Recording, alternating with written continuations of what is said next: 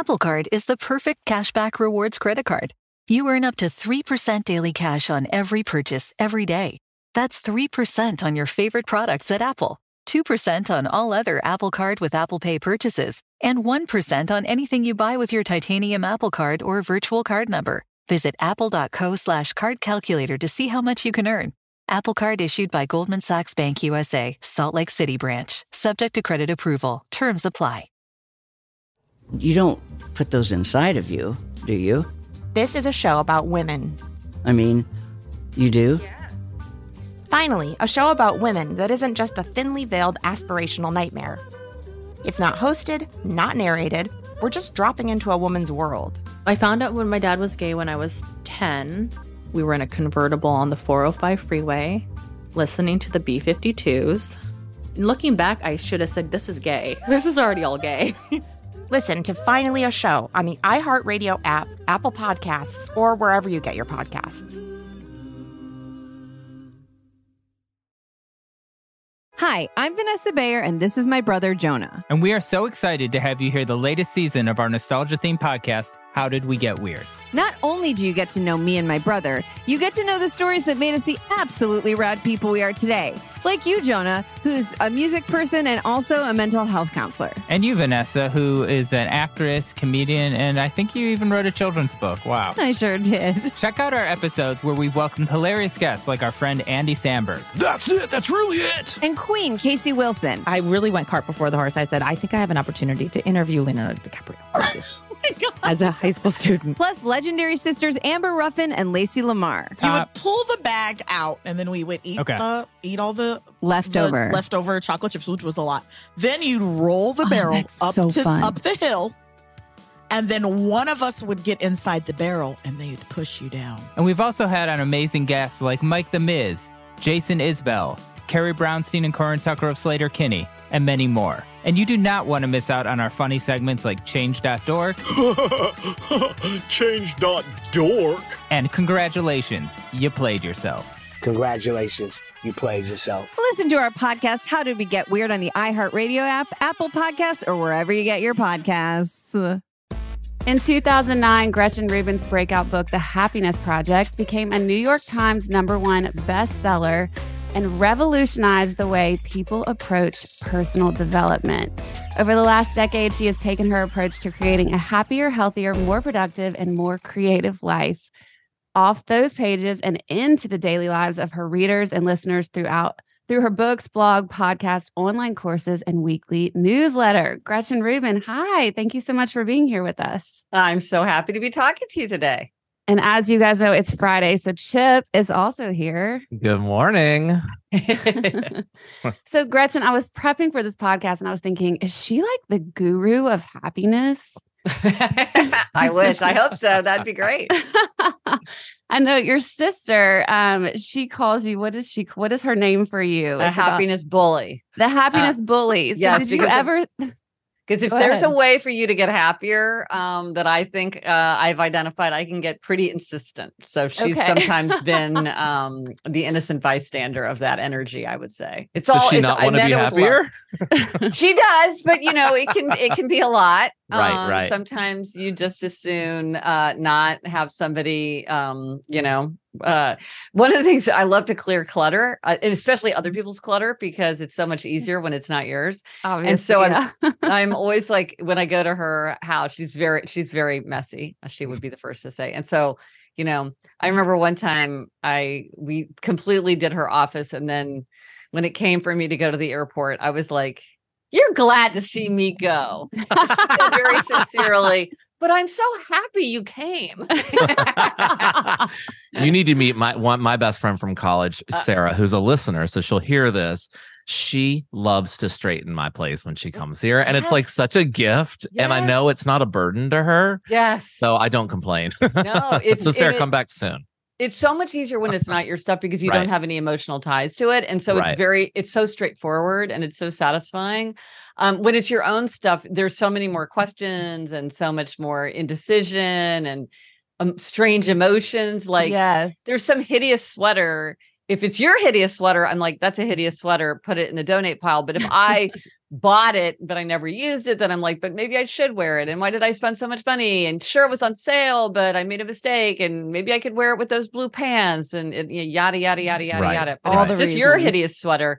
That is, that's easy. a lot easier to let go of. We're actually going to talk about how clutter affects happiness in a little bit, but I want to know why happiness. Did Mm. you think that your ever life, your life would ever just become about teaching other people how to find happiness? Mm. Oh, it's about teaching myself how to find Okay. happiness. I would say research is me search for me.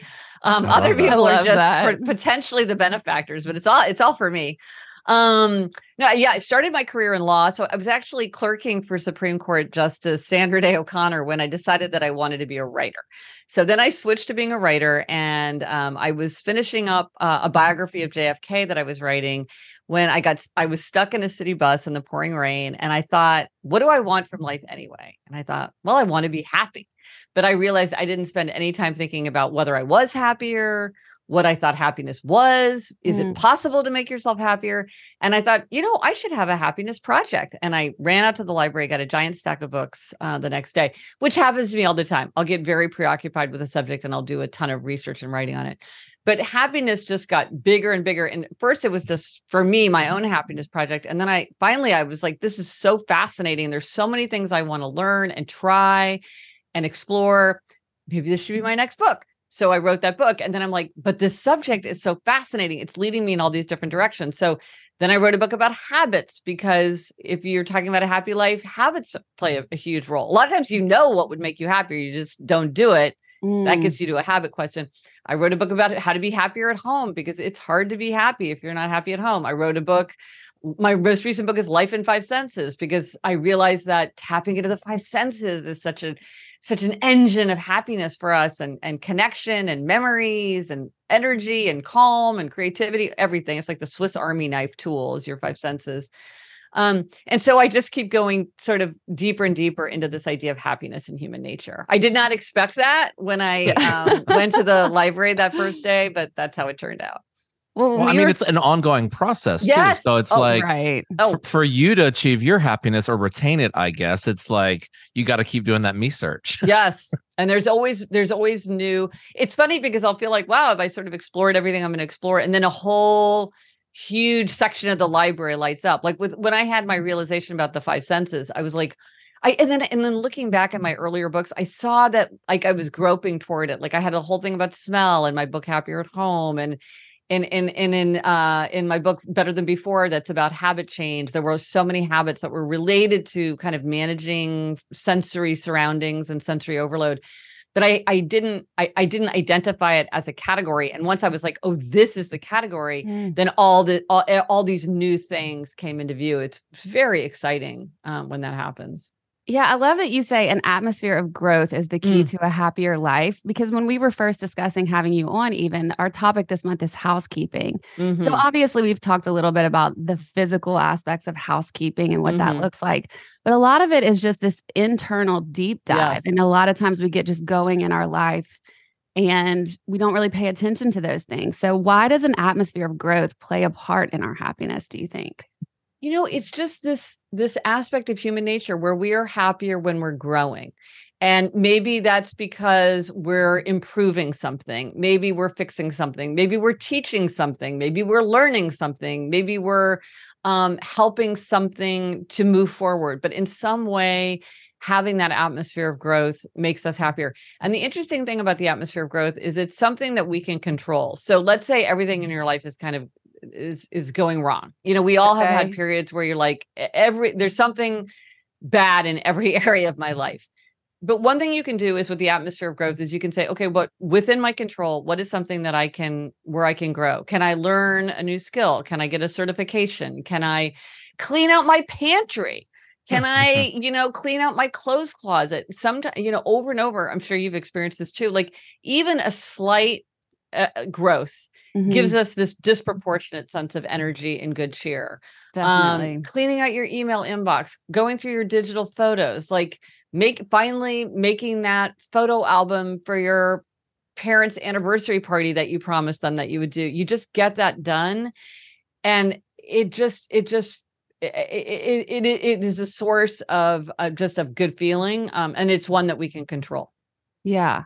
Well, that kind of leads me to the next question I wanted to ask because I want to know exactly what is happiness. Mm. Because what you just described are these tiny little things that we can do for growth that could make us happy. But I think a lot of times when I associate happiness, like a true level of happiness, is when you look at someone who just might have this, you know, all the stuff going on or all the success, or they've really hit this point in their life where you're like, well, surely they're happy. But that's part of your story, isn't it? Like you looked at your life, you had the husband, the kids, the job, and you were like, I'm happy, but could I be happier? So Exactly. So, what is happiness? Okay, so I started my career in law, as I said, and uh, I spent an entire semester arguing about the definition of contract. And happiness is an even more elusive concept. There are like Okay. 15 academic definitions of happiness. Okay. And I decided I wasn't going to worry about it. And because people want to say, is it happiness? Is it joy? Is it satisfaction? Is it contentment? Is it peace? Is it bliss? And I'm like, I, and the more I thought about it, it just, it just, it, it was not making me happy. And what, so, and, you know, if you're a scientist doing scientific research, you have to like very precisely define your terms. But I think for the average person, it can become very confusing and in a way, very, um, uh, kind of sterile exercise to to worry about too much what it is. I think it's more helpful to think about how can I be happier? Whatever it is, my conception, and your conception of it can be different from mine. Whatever our conception uh, is individually, can I be happier? This today, next week, next month, next year, are there things that I can do, concrete, manageable things that I can do in my everyday life that will make me happier? And that is usually very clear to people. Like that, they're like, that I get. Yeah. And one of the things that the research shows is about 50% of happiness, however you might define it, is genetically determined. So some people are born Tiggers, some people are born Eeyores. That's hardwired. Then, like 15 to 20% is something called life circumstances. So, this is age, income, health, marital status, work. Um, and then the rest is very much influenced by our conscious thoughts and actions. And so, when I talk about can we be happier, that's what I'm really focused on is like, don't worry about your dopamine levels you know don't worry about like is bliss different from joy different from satisfaction but just say like well with your conscious thoughts and actions what are some things you could think of to be happier like in the housekeeping area? Like what would i do, what could i do that i that i'm pretty confident? Because usually we are have a pretty good sense that something mm-hmm. is likely to make us happier. To me that's just that's what i like to think about more. Yeah. What I was going to say, what is the importance of asking yourself if you're happy or oh. unhappy? Hugely important yeah Okay. Why is Yeah. that? Well, I think for a lot of people, it's just easy never even to think about it. I mean, I never thought about it until that day. I, I so if you don't think about it, you know, you're unlikely to hit a target if you don't aim at it. And mm-hmm. if and I, what I find is that the minute somebody says like, "Well, what could I do to be happier?" They think of many, many things. Like, and you know, but it's very easy in kind of the tumult of everyday life to not think about like, "Wow, our mornings are really chaotic." Like Mhm. I really start out the day stressed. Uh, everybody's sniping at each other. Like, what are some things that I could do to make the morning calmer? And then once you say to yourself, I would be happier if I had a calmer, more peaceful, more harmonious morning, then it's like, okay, well, are there things that you could do with your conscious thoughts and actions? And you're like, well, I, if I got up 20 minutes earlier, I could get myself organized and have a cup of coffee before the re- rest of my Mhm. family woke up, and that would make me calmer. Or if I chose my outfit the night before, then I wouldn't be in this panic of indecision and annoyance that morning. Or if I got everything organ, I'm a person who leaves stuff like all over the house. If I got everything ready by the front door, so I could just pick up my sunglasses, my keys, my charger, you know, my badge, all that stuff on the way out, I could do it. Then, you know, I could put my I could put my medication by the coffee pot. So I can't have my first cup of coffee until I take my medication. And I never miss my first cup of coffee. So now I'm going to do much better managing my heart, you know, my blood pressure because I'm going to consistently take my medication. And so now this nagging feeling that I have that I'm not taking care of my health consistently is going to go away. There, so there's a lot of things once you stop to say, well, are there ways that I could be happier? What are mm-hmm. what are some places in my life where um there's low hanging fruit? And for most of us, there's a lot of low hanging fruit. yeah. Would you say that the the number one thing that gets in the way of our happiness is busyness, unawareness? I'm picking up a couple different things from what you just said. What would you say the Mm. number one thing that gets in the way of our happiness is? Oh, what a great question. I don't know. I think it's probably different for different people and maybe in different stages of their lives. I mean, I think for people who are kind of in the rush hour of life, it's probably the feeling like I don't have enough time for all the things that are important to me. Mhm. Um, for some people, it might be loneliness. You know, if you had to pick the secret to happiness, um, ancient philosophers and contemporary scientists agree that it's relationships. And Mm. so anything that deepens or broadens our relationships is likely to make us happier. And when people are in periods in their lives where they feel like they don't have enough friends or they're not connecting with their friends, or maybe they don't have a romantic partner and they really want one. For some people, it's even like not having a dog. Like some people, they just need like anim- animal companionship in their life. And if they don't have it, you know, if they're like in an apartment building that doesn't take dogs and they're like, "Ah, I can't, I have to have a dog.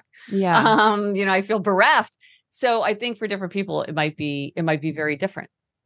What what do you think? I was going to ask like because personally for me, sometimes when I start to think about like what I can do to make myself happier, I face a fear of admitting that I'm not happy because I'm Mm. generally like a really happy person that Mhm. I get that feedback from people like how are you always so happy? And it's Mm. so I I don't want to ever admit that I'm not happy. Mm. Do Mhm. you at like in your research is there anything that has spoken to that like the fear of admitting unhappiness? Yeah, I think that goes to identity, where you've been tied to this identity of a happy mm-hmm. person, so it almost feels like you're con- you're you're contradicting contradicting like a deep, uh, important mm-hmm. identity, or you're violating other people's identity, which they may mm-hmm. also be very invested in.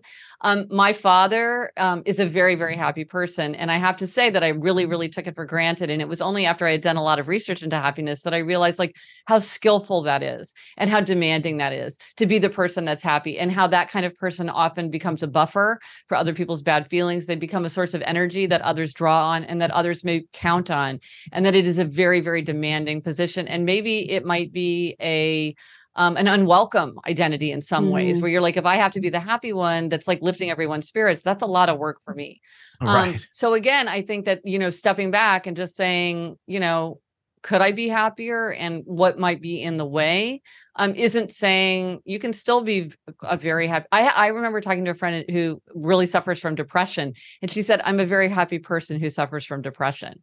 And she said, Some people don't understand how that's possible. And I'm like, I exactly understand how that's possible. So, so, and, and also one of the things that research shows about ha- happiness and unhappiness is it's not a seesaw. Like Right. you can be experiencing a lot of things at the same time. Oh, that's um, and so, and so th- that makes perfect sense to me, but it might be that you would want to think through that a little bit for yourself. And maybe if other people are sort of like, like, what's up with you? Like, you're the happy guy, like being like, well, you know what? I can, I can be the happy guy, but even for the happy guy, um, you know, I'm struggling with something or I'm frustrated by something or I'm thinking through something. Um, so that you don't get boxed into that identity.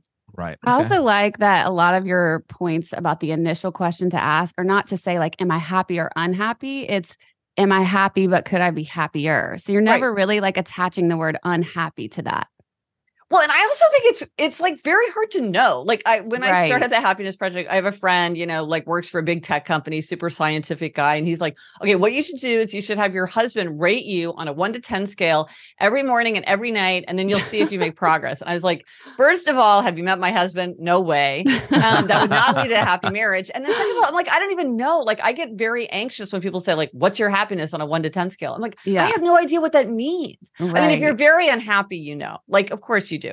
And and if you're very happy, you know, but usually I think for most of us, we live in a place where it's like, it's kind of hard to tell. I don't Mhm. know. I don't, I, I find that very confusing to think about. Whereas if I think about, is this going to make me happier or less happy? That feels clear. So I like Yeah. thinking about it that way. It just feels, just feels more, more graspable.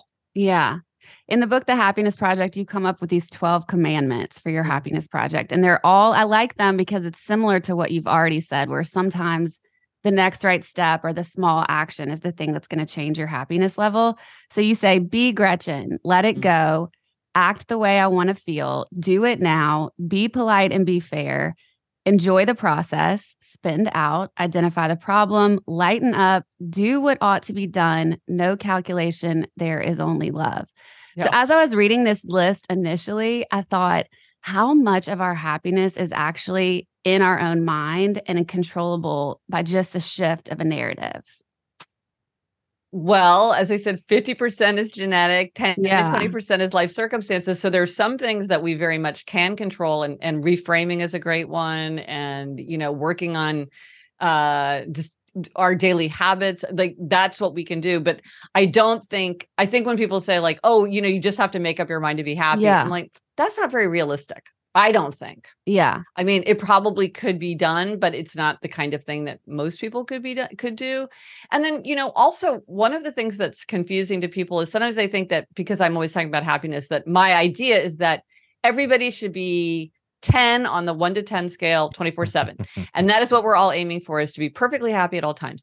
That is not realistic and it wouldn't even be a good life because of mm. course there are times when you want to feel sorrow and there are times when you feel, want to feel righteous anger and there are times when you want to feel guilt and regret and remorse. These are important emotions for us to feel. And so a good life isn't a life that's only positive emotions. It's a life where we're as happy as we can be given our circumstances and our surroundings because why not be as happy as you can be but if you're Mm. like okay i work for a boss who's like really cruel and really mean to me and like you know is like making me feel terrible and i've got a target on my back it's like okay the point is not to make you feel like oh this is great it's to say okay let's think about what it- let's identify the problem. What is the problem? What you know it, it- to understand it and to use those negative emotions constructively Mhm. um because to spur action when they should spur action.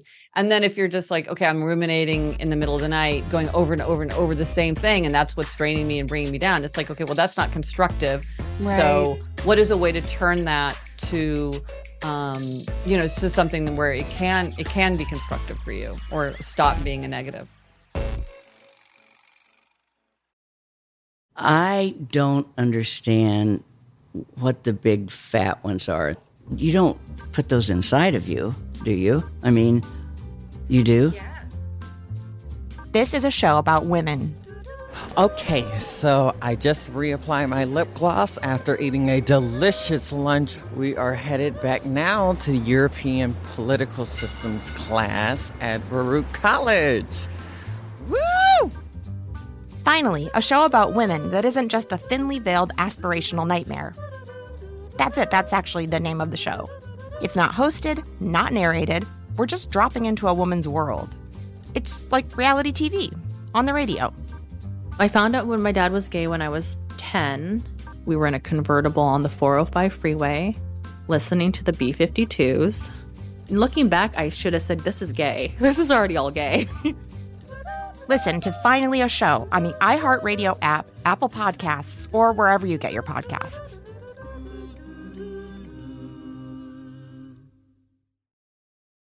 Imagine you ask two people the same exact set of seven questions.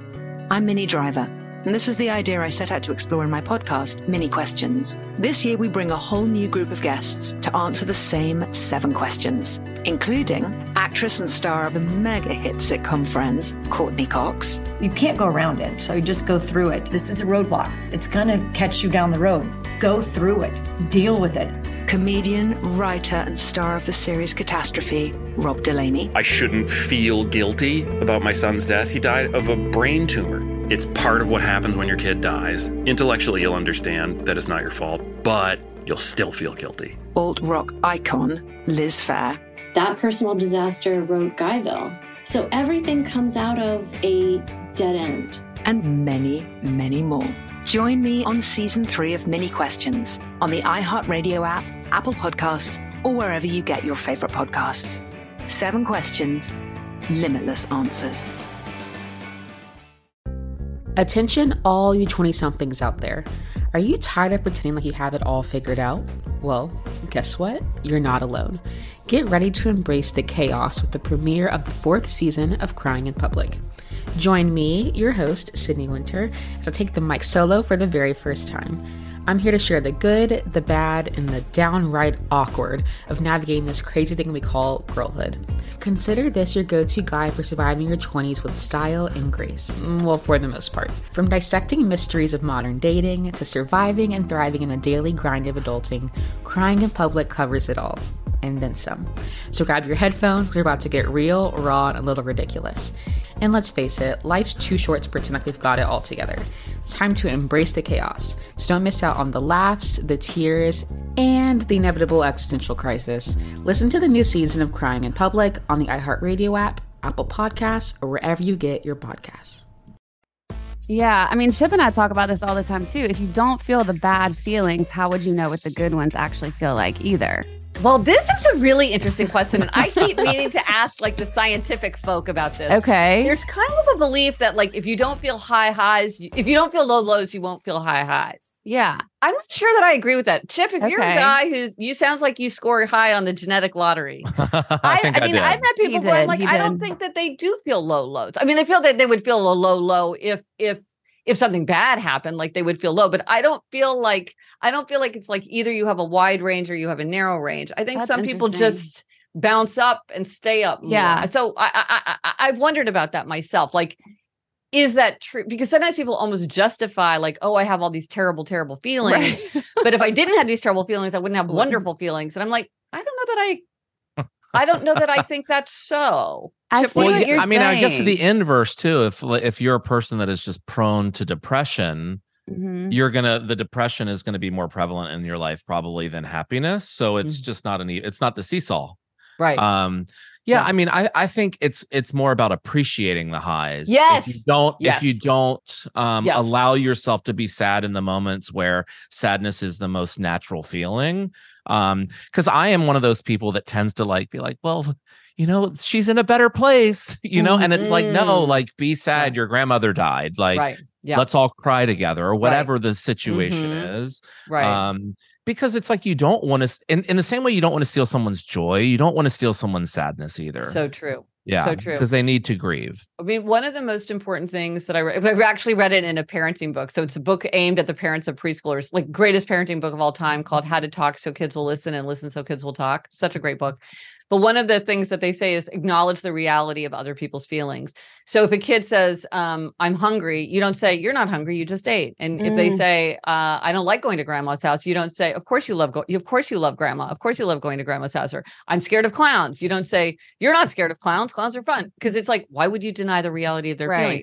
And the fact is, this works just as well for adults. Is that you, you need to acknowledge the reality of other people's feelings. And if it's like, wow, I'm, you know, I'm really, I'm really angry at you because like I waited for the cable guy all all day and you forgot to tell me that the appointment was canceled or whatever. It's like instead of being like, well, it's no big deal. You were going to be home anyway. It's to be like, wow, that must have been really frustrating because Mhm. it's, it's just acknowledging the reality of what people feel. And if they're feeling deep sorrow, to allow them to feel deep sorrow instead of like trying to cheer them up out of it. Right. Yeah. Um, yeah. Yeah, But I just agree. It's very tempting. It's very tempting to say to people, oh, no, there's a way to look at this. So Mhm. it's all good. well i think Um, it's i know from my personal experience when i do it it's so that i'm not uncomfortable in the situation Yes. Oh, 100%. it's a self-preservation thing yeah Well, in my book, so my most recent book is called Life in Five Senses, and so it goes through the senses. And in the the um the chapter on the sense of hearing, I did a manifesto for listening because I'm not a very good listener, and so it was all the things I wanted to remind myself.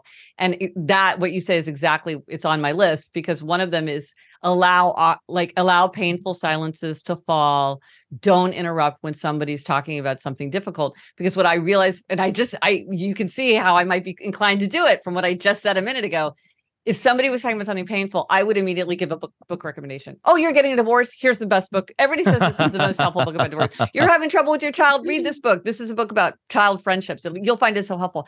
Instead of it's like email them that later but right now the person is trying to express a painful emotion and i was trying to get them onto like more safe territory instead of allowing them to say i'm really worried about my son he's having all these problems in school. He's having problems with his friends and like allow that to like just sit with that instead of trying to constantly move away. So i think i think it's it's it's like a lot of things it's it's easier said to, than done to do the kind of the thing that's going to really um, help you to connect with other people. Why do you think that's so difficult for us? Like, as a society, are we programmed to just think we have to feel happy all of the time? I've just been thinking a lot about like empathy, the empathy piece in our society right now. And I'm wondering what the tie is there. Like, if we can't understand how someone else is feeling, are we just so uncomfortable with them feeling bad and we're like, we've got to get out of this, we've got to be happy? An interesting question. I it, Mm. it- it's funny because I think two things are happening at once. Because I think on the one hand, I don't think people think about their happiness nearly enough. They don't Okay. really think about it. They don't really step back and say like, "Well, uh, identify the problem. Why? Why am I not happy? Like, Yeah. what? What are the like? Maybe you're not happy because you're just exhausted all the time because you stay up till two o'clock every morning binge watching back episodes of Grey's Anatomy. You know, and like if you just got enough sleep, you might feel a lot better. And so, like, there, you know, to make a very obvious fix. So I think on the one hand, they don't think about it enough. But then on the other hand, I do think that for some people, it's like, well, I need to um and this comes up in a lot of different ways the the kind of way you mentioned it but then also kind of like well i can't be uncomfortable and so i need to cut ties with anybody who um is difficult Okay. or i can't be exposed to something that's going to make me sad Mhm. um and yeah so i i think eh, there's a lot going on at once i think the world feels very chaotic right now and so maybe Mhm. some people feel like they need to shut down certain things in order true. to protect themselves Yeah. um and i think if that's the case for you you need to think about okay well how do i how do i manage my environment even my sensory environment um so that i feel like i can maintain um myself in a healthy way and yet Mhm. also be like civically engaged and engage with people who may be difficult or going through problems but that I still want to have in my life um it's complicated It is. We talk about just the absorbing all the news that's happening all the time Yeah. now and how that actually affects both of our happiness. Like we have to put boundaries up about what articles we're reading because it's everywhere, right? We open Yeah. social media, it's you're getting flooded with that. I open my email inbox, there's a million things from New York Times to anything else. You turn on the TV, all Well, of he- that. here are some just practical s- things for people to think about. One is turn off notifications. Like if something Yes. happens, like you'll find out you don't need to be notified like ti same day. Mhm. Um uh so turn off your notifications. Um I'm a big fan of reading physical news. Like I still Okay. get free newspapers delivered to my door every day and like you could have objections to that like from environmental reasons, but I do think it's much better to read the news in a physical form because then there's no comments and there's no endless scroll. It's like you read the newspaper and then Mm. it's done. So it's not something that can take up three or four hours.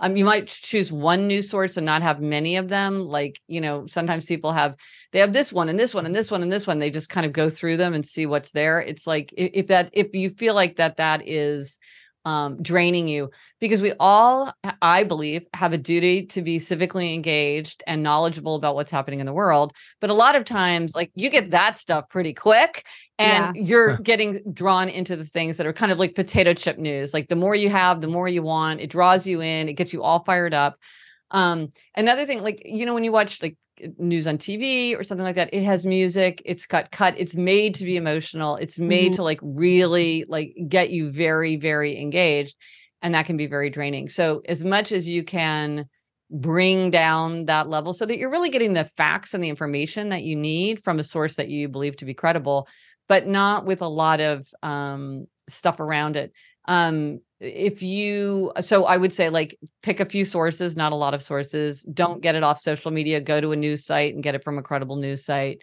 Um if you feel very compelled by your phone and you kind of can't look away from your phone try turning your phone to grayscale so that it's in black white and gray instead of color and you will find that Oh. you are very much less tempted to use your phone. It's much more cumbersome and less fun to use a black and white phone. And if you have a kid who's always wanting to use one of your devices turn your device to black white and gray and you will see that and just tell your child that it broke just say it's broken we can't get it fixed. And um and uh and they will be less compelled by it as well. And so sometimes like sometimes we're like i need to change my mindset. It's like it's really hard to change your mindset but if you delete that app off your phone i assure you you will go to it far less. You can go to it on desktop if you want or you can download it every time you need it but if you don't if it's not just a click away are you going to go to it probably not Mm-hmm. Well, let's talk a little bit about the literal housekeeping of Mm. how this contributes to our happiness. Because in Outer Order Inner Calm, you talk about clutter really Yeah. contributing to unhappiness. Why? Okay, well, I have to make an important distinction because Okay. some people are clutter blind. Like this is my sister. she's the co-host of the Happier with Gretchen Rubin podcast with me. Yeah. And she's clutterblind. And for people who are clutterblind, and you probably know who they are, you know, you know if you mm-hmm. are, like they don't see it. The cabinet doors are open, the clothes are all over the place, and it, they just don't care.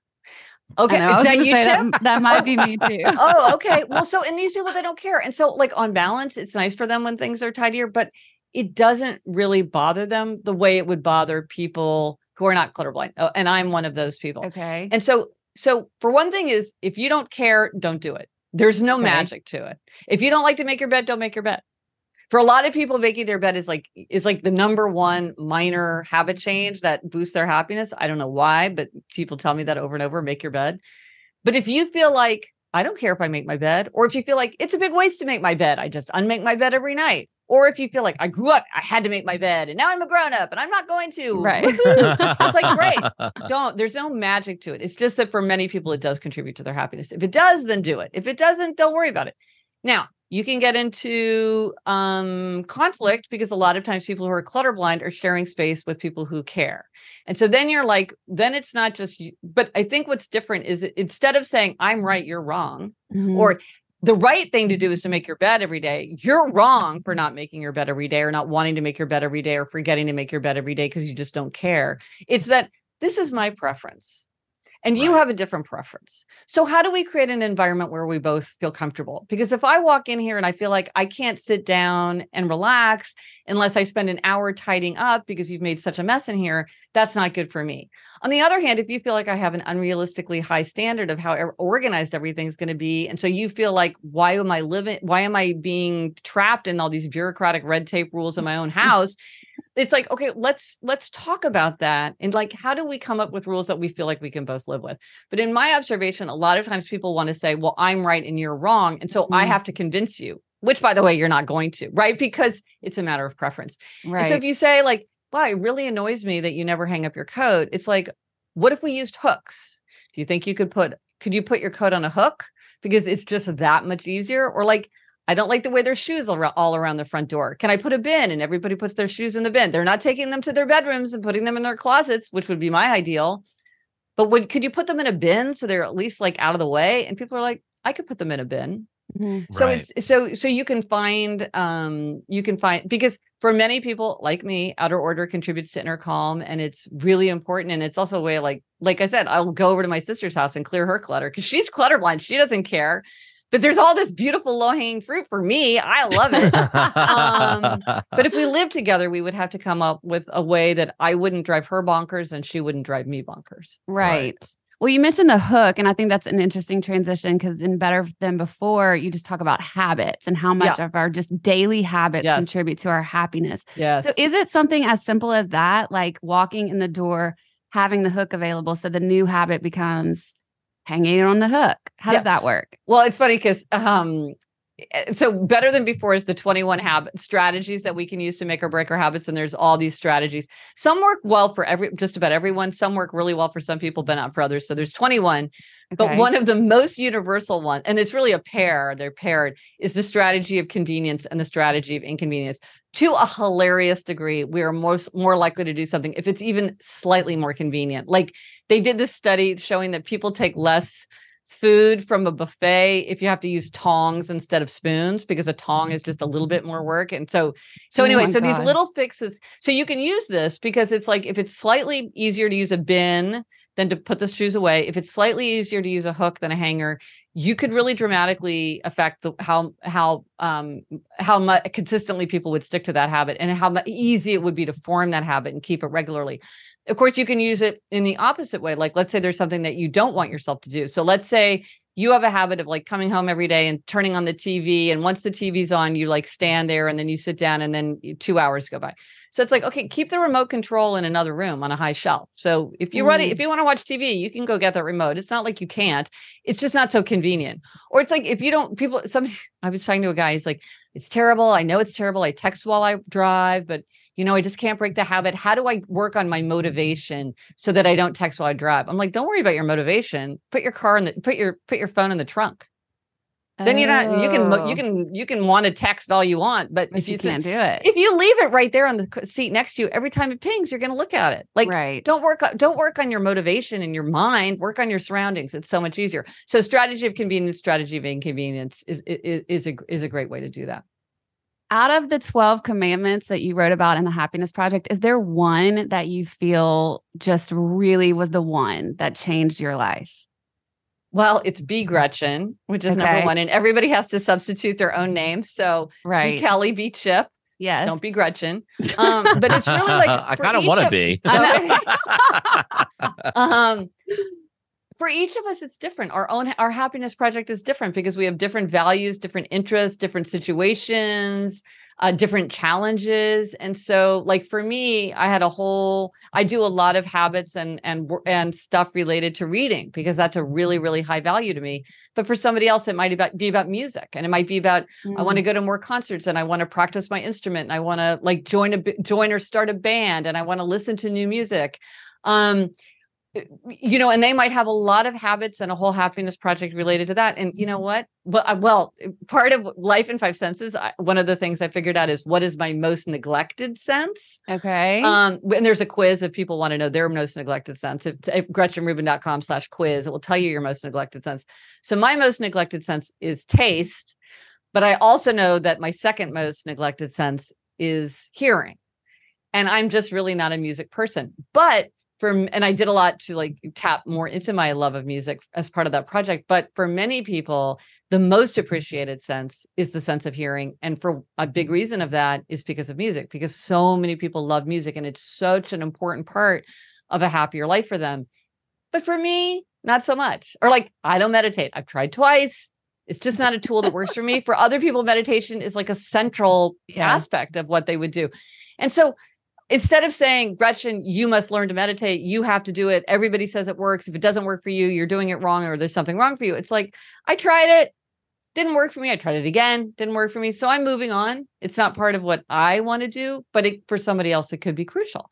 Um, so we each have to figure out our own. So be gretchen be kelly be chip is about think about yourself. Are you a morning person or a night person? Are you clutter blind or a simplicity person? You know all all these things. Um uh have to be you know considered because uh because we're each individuals Yeah, I love that because that is the that is the definition of housekeeping internally to me is to really get to know Yes. yourself authentically. yes Mhm. yes Yeah. so true Well, Do and you- it's it's tough right now. I mean, we live in a world now where you know everyone's trying to put everybody in boxes. Mhm. So you know, it's we're we're told we're being told by uh, the powers that be that we can't be ourselves. So how Mm. how do we overcome that sort of external stimulation? Hmm. Yeah, that's a really profound point because it is a challenge. It's funny because people are always being told to be authentic, and it's like you're like, what does that even mean? What Like, does I that don't mean? know how to just think about that. that. Yeah. Um, it. i- I, I think. I think that is the great challenge of our lives. I mean, I think there is no simple answer to that because it's very, very hard to know ourselves. We're. It's very easy to be influenced by the way we wish we were. You know, by the fantasy self, by the way other people want us to be. um by kind of what we assume must be true like i remember when i learned that i don't like shopping i was like i thought everybody liked shopping it never occurred to me I that don't. didn't like- we're on the same page. no, I'm like, I yeah. So there's underbuyers and overbuyers. I'm like, I'm an underbuyer. I remember a friend of mine, I forget, she like she like joined a country club. Her family joined a country club. And I was like, How how do you like that country club? And she says, Oh, Gretchen, you know I hate the outdoors. And I was like, Can a person hate the outdoors? Right. I, it would seem inconceivable to me. But here she was saying that, just like, oh yeah, what are you gonna do? I'm like, wow, that just blows my mind. Right. Of course she can hate the outdoors. I I like the outdoors, but but so I think it's very confusing. I think it can be very confusing. And it's also confusing because on the one hand, we want to accept ourselves, and on the other hand, we want to expect more from ourselves. Right. So we want to be true to our nature and accept what is true about our deepest self and and accept that because there are some things that I am not and I will never be and let go of that and sometimes that's painful to let go of that but then also I want to expect more for myself and I want to know what is what can I expect from myself and again no one can tell me that because only I know Mhm. because you know it's like public speaking is this something where you're like this is just so contrary to my nature that i just I, I just have to let it go or is it for as it is for many people something like it makes me really really nervous but i think if i did it enough i would chill out and it would be okay and so i'm going to work on that and and and ex- and expect more from myself and do something that pushes me outside of my comfort zone um but for some people there are just things where it's just it's just not who they are i, I Right. remember saying to somebody it make because I was talking about the sadness of accepting who you are. And I said, it just kind of makes me sad that I'll know I will never go to a jazz club at midnight. And somebody wrote to me on social media and they're like, Gretchen, you live in New York City. You could you could absolutely go to ja- a jazz club at midnight. like, and I was like, the thing is, "No, no, I no." could go to a jazz club at midnight. The problem is I will never want to go. And I want to be the kind of person who wants to go to a jazz club at midnight, but I'm not. But And I don't want to just pretend like that is something that I have to worry about Mm-hmm. let it go and think about what I want and what is Right. true for me. Um, and that's very confusing. And I think it's something that we have to reflect on all, and it changes over time. So I think it's something that takes just constant reflection. I, I really, I really think it's it's a crucial question, but it's not an easy question. I don't understand what the big fat ones are. You don't put those inside of you, do you? I mean, you do? Yes. This is a show about women. Okay, so I just reapply my lip gloss after eating a delicious lunch. We are headed back now to European Political Systems class at Baruch College. Woo! Finally, a show about women that isn't just a thinly veiled aspirational nightmare. That's it, that's actually the name of the show. It's not hosted, not narrated, we're just dropping into a woman's world. It's like reality TV on the radio. I found out when my dad was gay when I was 10. We were in a convertible on the 405 freeway, listening to the B 52s.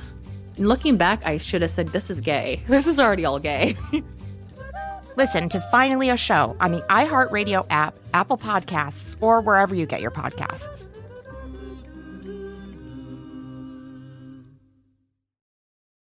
Imagine you ask two people the same exact set of seven questions. I'm Minnie Driver, and this was the idea I set out to explore in my podcast, Minnie Questions. This year, we bring a whole new group of guests to answer the same seven questions, including actress and star of the mega hit sitcom Friends, Courteney Cox, You can't go around it, so you just go through it. This is a roadblock. It's going to catch you down the road. Go through it, deal with it. comedian, writer, and star of the series Catastrophe, Rob Delaney. I shouldn't feel guilty about my son's death. He died of a brain tumor. It's part of what happens when your kid dies. Intellectually, you'll understand that it's not your fault, but you'll still feel guilty. alt rock icon, Liz Phair, That personal disaster wrote Guyville. So everything comes out of a dead end. and many, many more. Join me on season three of Minnie Questions on the iHeartRadio app, Apple Podcasts, or wherever you get your favorite podcasts. Seven questions, limitless answers. Attention, all you 20 somethings out there. Are you tired of pretending like you have it all figured out? Well, guess what? You're not alone. Get ready to embrace the chaos with the premiere of the fourth season of Crying in Public. Join me, your host, Sydney Winter, as I take the mic solo for the very first time. I'm here to share the good, the bad, and the downright awkward of navigating this crazy thing we call girlhood. Consider this your go to guide for surviving your 20s with style and grace. Mm, Well, for the most part. From dissecting mysteries of modern dating to surviving and thriving in the daily grind of adulting, Crying in Public covers it all. And then some. So grab your headphones, we're about to get real, raw, and a little ridiculous. And let's face it, life's too short to pretend like we've got it all together. It's time to embrace the chaos. So don't miss out on the laughs, the tears, and the inevitable existential crisis. Listen to the new season of Crying in Public on the iHeartRadio app, Apple Podcasts, or wherever you get your podcasts. Well, I actually love that you pointed out though that that's our lifelong journey. Yes. Isn't, isn't that why we're all here? And Yes. as you said, it's going to change. It's going to evolve. So things like these 12 commandments help you to just stay in touch with that Yes. instead of just like losing touch. Well, and it's interesting about the 12 commandments. This is a really fun exercise, I think, for anybody because it's not like things like make your bed. It's not about like, you know, go for a 20 minute walk every day. It's not Mhm. these like, it's more about what are the principles by which you want to live your life. And and and I had 12, but there was no math. That's just what I in the end, like I had more, I had less, I combined. I I said some things didn't didn't rise to the level. So you could have five, you could have 15. Right. I wouldn't have 30, but um, but to come up with your personal commandments to really think about like what how do you express your deepest aims for yourself in a kind of a succinct way. What's interesting about mine is that many of these are quotations from other people. They're things that people said to me that resonated so deeply that I'm like, oh, this is this is really, really important. Um, or a quotation, like one is from my spiritual teacher, um, Saint Therese of Lisieux. Um, she said, when one loves, one does not calculate. And I, when mm-hmm. I read that, I'm like, I'm a bean counter. I am a score keeper. If you took a nap today, I'd take a nap tomorrow. You know, and I'm like, that's no way to live. No calculation. right. So, you know, so part of it is like, what what does resonate with you? Like, what do Mhm. you find yourself kind of aiming for, or reflecting on, or reminding yourself of? These are things that I was like reminding myself of all the time, and I'm like, okay, these are so these are my personal commandments. So it, it I mean, it took me months and months, but I have to say, I wrote that years and years ago, and I've never changed them because once I found them, they really have been my like sort of my true my true guides. Um, but it's a really interesting exercise to do for yourself. Yeah, I love the point you made when you were talking about those, where you said, I think again, I'm not going to word it wrong, but it was something about people aren't paying as much attention to your Yes. mistakes as you are. Yeah. That one pun- like pinged for me Yeah. because. I just uh, constantly think, oh, they're just going to see all this stuff. And it's like, nobody cares what you're Yeah. doing, really. We, Yes, so that's called the spotlight bias. The spotlight bias is being very well. It's that you feel like we feel like we're in the spotlight. We're very self conscious because we think Mhm. people are very aware of our mistakes or our mishaps or like you know like we spilled something on our t-shirt and it's just like you said people aren't paying that much attention. Mm-mm. and also most people they, they, they, they- got they're more chilled than you think you know? It's like if you trip on the way eh, you know on your way up state on stage nobody's going to think about that for one more second you know No. you drop your papers nobody cares you take too long in the coffee shop line and everybody's rolling their eyes it's like they're not going to be thinking about it in 10 seconds from now but you might feel terrible all day long Right. Right. so part is just to remember like you in a way it's like you're just not that important you know Mhm. and there's comfort in that you know other Mhm. people just aren't paying that much attention Well, I was going to ask you if you feel pressure as Gretchen Rubin to just be happy all the time. But Mm. I feel like what I see in you is that you've kind of set up a system for living with yourself. And so even if you seem like, I mean, if even I would imagine if you're fluctuating between happiness or maybe not so happy moments, you have the tools now, which to me is what life is about. Do you feel that? absolutely i do feel that way and, and and you put it very well like i do i do feel sadness annoyance regret guilt boredom frustration all the all those things. And i don't i don't tr- i don't feel like it's wrong for me to feel those or like somehow i like like you were saying chip earlier i don't feel like it's part of my identity that i don't feel those. Mm. but i do feel like i have a lot of tools now to, to deal with it. So like if i'm really in a bad mood i'm like okay i got 10 things that i can do kind of in order Right. of importance. And and like and and and i have a lot of ways to try to manage it in a way that's constructive um, I mean, one thing that a lot of times people do is you turn to a, an unhealthy treat. And so it's something that makes you feel better in the moment, but then it just makes you feel worse long term. So I have ha- I have a long list of healthy treats of things that I can do if I need a little lift or a little b- boost of energy or like what are the things that I know will always give me comfort. Um, I'm one of these I'm like a real sleep zealot and like a lot of times if I'm feeling really blue, I'm like I just know myself. I know I'll feel better after a good night's sleep and if I go to bed at 8:30 probably if I'm feeling really low, I'll be able to fall asleep because fortunately for me, it has that effect. And then I'll feel better in the morning. So why don't I just kind of put this to the side? I'll have a night's sleep. And then in the morning, I'll deal with whatever it is. And I'll probably be able to deal with it more constructively. So, because I think sometimes people, we know these tools, but we sort of forget that we could use them. Or like if people love music, one of the quickest, easiest ways to intervene in your mood is to listen to a, to an uh, uh, like an upbeat song that you love. And so this is something that everybody has kind of in even somebody who's not a music lover like me. I have a few songs that I love, and it's like, but you have to think, oh. Why don't I do that? Or it's like I always get a lift when I walk around my neighborhood with my dog. Like I see my neighbors, I get some fresh air, I get the sun in my face. I like spend time with my dog. He's always so happy to go outside. Like just gives me a lift. It's like, okay, but you got to think of that. think, hey, do why don't you grab the leash and grab your dog and go outside and go for a walk? Because you know that's going to make you feel better. I think sometimes we like, we, because we're just, like you said, busyness. We're so busy or we just are, don't have the self awareness to say, like, wow, you know, I'm feeling really low. What is something that I could do? Not to minimize what I'm feeling or pretend like I'm not feeling it, but are there some small constructive things that maybe would help me manage manage my feelings um more effectively either by giving myself a quick lift so i can deal with a problem more effectively giving myself more energy giving myself more social support almost always like when we connect with somebody even something like a sales clerk um or a quick chat with a neighbor or like or a deeper connection with a friend or a family member or a coworker like these these give us a feeling of engagement and comfort. But you have to say to yourself okay like what are what are some tools what might Yeah. what might i do and it's and again it's not to pretend like you're not feeling bad or that you're you're gonna s- sweep it under the rug but it's like if i felt better more energetic more supported i would probably be able to deal with this better and to Mhm. say are there things low hanging fruit that i Mhm. can do Yeah. We've mentioned multiple of your books, but you said the latest one is Life in Five Senses. Can you tell the listeners a little bit about that book? Oh my gosh. Every book I write, I think it's never going to be this good again because this is the most fun book to write. And this book, oh my gosh, what a delightful book this was. So I went to the eye doctor one day. I had pink eye, and he told me, "Oh, you know, be sure to come back for your uh for your next for your regular appointment because as you know, you're more at risk of losing your vision."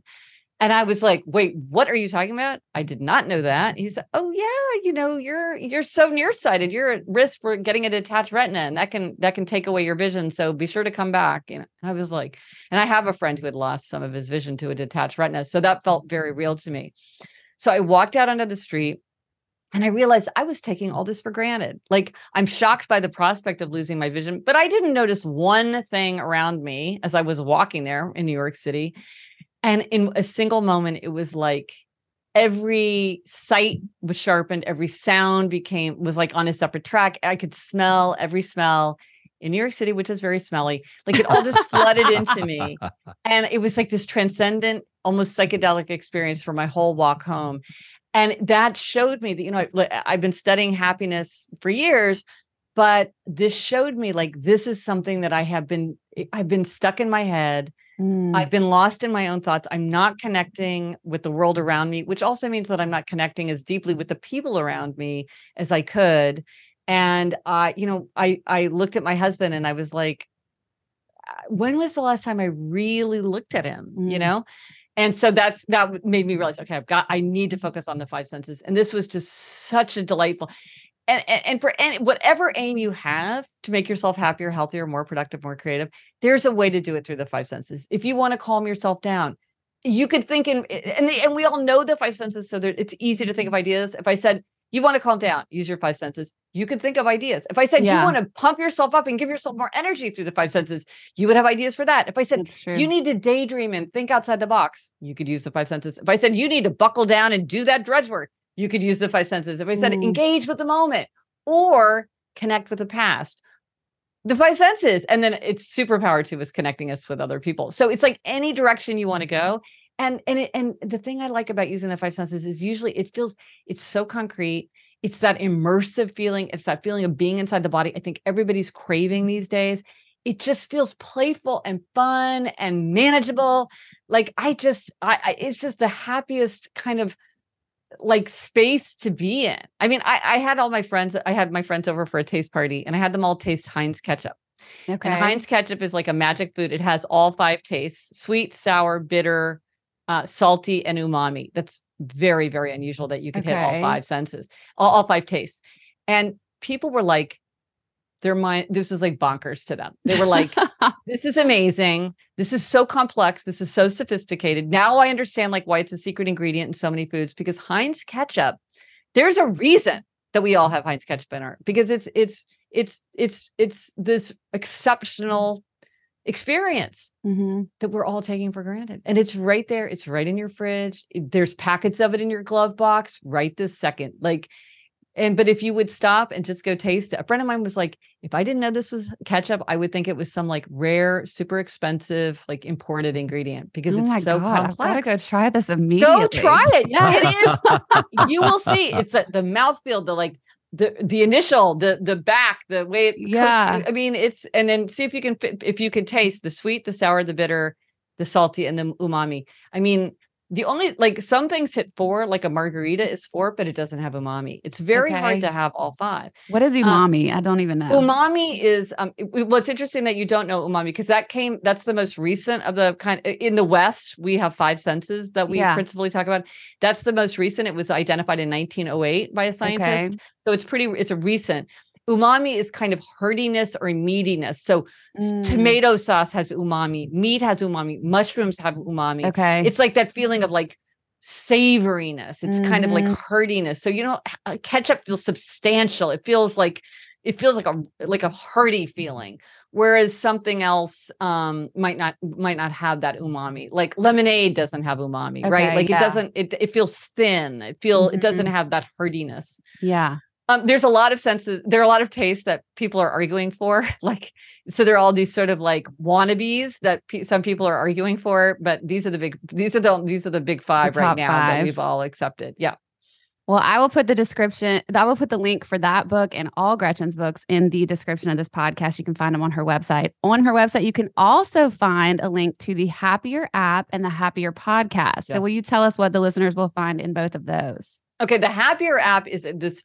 So I one thing we didn't talk about at all is I have this personality framework that divides people into four categories: upholders, questioners, obligers, Oh, and rebels. yes. Okay. And that tells you a lot about like how you can most effectively manage your habits or deal with conflict or or if you know someone else's tendency it can help you like work with them more effectively which i think is even more interesting to people Yeah, which is how to get other people to do what you want um uh so um so the happier app uses that framework to help you figure out what habit formation tools are most likely to work with you so you don't have to just throw spaghetti against the walls but it has but you can use any of the tools. So there's like a one sentence journal don't break the chain a photo journal accountability partners plus it has like quotations and jump starts. There's a lot going on there to help people stick to their happier boosting habits so that's the happier app um, and then my podcast is called Happier with Gretchen Rubin. It's a weekly podcast. My co-host is my sister Elizabeth Craft. She's the clutter blind one. She's a Hollywood showrunner. Um, so she's got a big Hollywood job. And so there we talk about kind of cutting edge science and the wisdom of the ages, suggestions from our listeners and from our own experiences about how to be happier. And it's very kind of practical. Yeah. Um, yeah. I feel like all of your tools are actually really practical. Like the Yeah. tangible step. I love having like a list of things or like the actual steps or paying attention to the senses you're just getting in your body. Like that all Right. feels very practical and tangible to me. Well, I don't know about you, but I get very frustrated when people talk in abstractions where I'm like, Mhm. I, I agree with you, but I just am not understanding. but how do I do it? How, yeah, starting Yeah. tomorrow, what would I do differently? Exactly. And so I like it when people are like, here's 15 things. Yes. Choose two. Me too. Um, because a lot of times, um, and we see this with our listeners, is like it's something that is very easy and even fun, but it just never occurred to you. Like it's just like a new idea that you're like, oh, I could, I could do that. Or like somebody points something out, like you know, um, like one thing that we do on the podcast is uh we do what's called like a 23 for 23 list. So for for 22 it was 22 for 22. You just make a list of 23 things you want to get done in 2023. And then we do it at the beginning of the year. We check in at the in, in halfway day, which is July 2nd, and then at the end. And it's just like just by writing them down and checking the list a couple times, you're much more likely to get those things done. And it's like yeah, once, but nobody. But it's kind of fun that it incorporates the the year. But then people do funny things like they'll do they'll do it's I want to do five things because it's two plus three or whatever. Um, and it's like you just need somebody to suggest that because it's Right. not like it's not like it's so out of the out of the box and it's not like you couldn't do it yourself if it, you thought of it but you just never did think of it and once somebody says it it's like oh i could do that that sounds like Yeah. fun Yeah, exactly. Well, you guys go check it out. This conversation has made me very happy. So Oh, Me thank you, too. Gretchen, for being here. I feel like I that means so it enjoyed it yeah, me too. You guys go check out GretchenRubin.com for all your happiness toolkits. And Gretchen, thank you so much for being here. We really appreciate it. thank you i was so happy to be part of this conversation Infiniti presents a new chapter in luxury, the premiere of the all new 2025 Infiniti QX80, live March 20th from the edge at Hudson Yards in New York City, featuring a performance by Jon Batiste. The all new 2025 Infiniti QX80 is an SUV designed to help every passenger feel just right. Be the first to see it March 20th at 7 p.m. Eastern, only on iHeartRadio's YouTube channel. Save the date at new-QX80.com. Don't miss it. 2025 QX80 coming this summer. You don't put those inside of you, do you? This is a show about women. I mean, you do? Yes. Finally, a show about women that isn't just a thinly veiled aspirational nightmare. It's not hosted, not narrated. We're just dropping into a woman's world. I found out when my dad was gay when I was 10. We were in a convertible on the 405 freeway, listening to the B 52s. Looking back, I should have said, This is gay. This is already all gay. Listen to Finally a Show on the iHeartRadio app, Apple Podcasts, or wherever you get your podcasts. Hi, I'm Vanessa Bayer, and this is my brother Jonah. And we are so excited to have you hear the latest season of our nostalgia themed podcast, How Did We Get Weird? Not only do you get to know me and my brother, you get to know the stories that made us the absolutely rad people we are today. Like you, Jonah, who's a music person and also a mental health counselor. And you, Vanessa, who is an actress, comedian, and I think you even wrote a children's book. Wow. I sure did. Check out our episodes where we've welcomed hilarious guests like our friend Andy Samberg. That's it. That's really it. And Queen Casey Wilson. I really went cart before the horse. I said, I think I have an opportunity to interview Leonardo DiCaprio. As a high school student. Plus, legendary sisters Amber Ruffin and Lacey Lamar. You would pull the bag out, and then we would eat Okay. the eat all the Leftover. the leftover chocolate chips, which was a lot. Then you'd roll the oh, barrel that's up so to fun. up the hill, and then one of us would get inside the barrel, and they'd push you down. And we've also had on amazing guests like Mike the Miz, Jason Isbell, Carrie Brownstein and Corin Tucker of Sleater-Kinney, and many more. And you do not want to miss out on our funny segments like Change.dork Change.dork. and Congratulations, you played yourself. Congratulations, you played yourself. Listen to our podcast, How Did We Get Weird, on the iHeartRadio app, Apple Podcasts, or wherever you get your podcasts.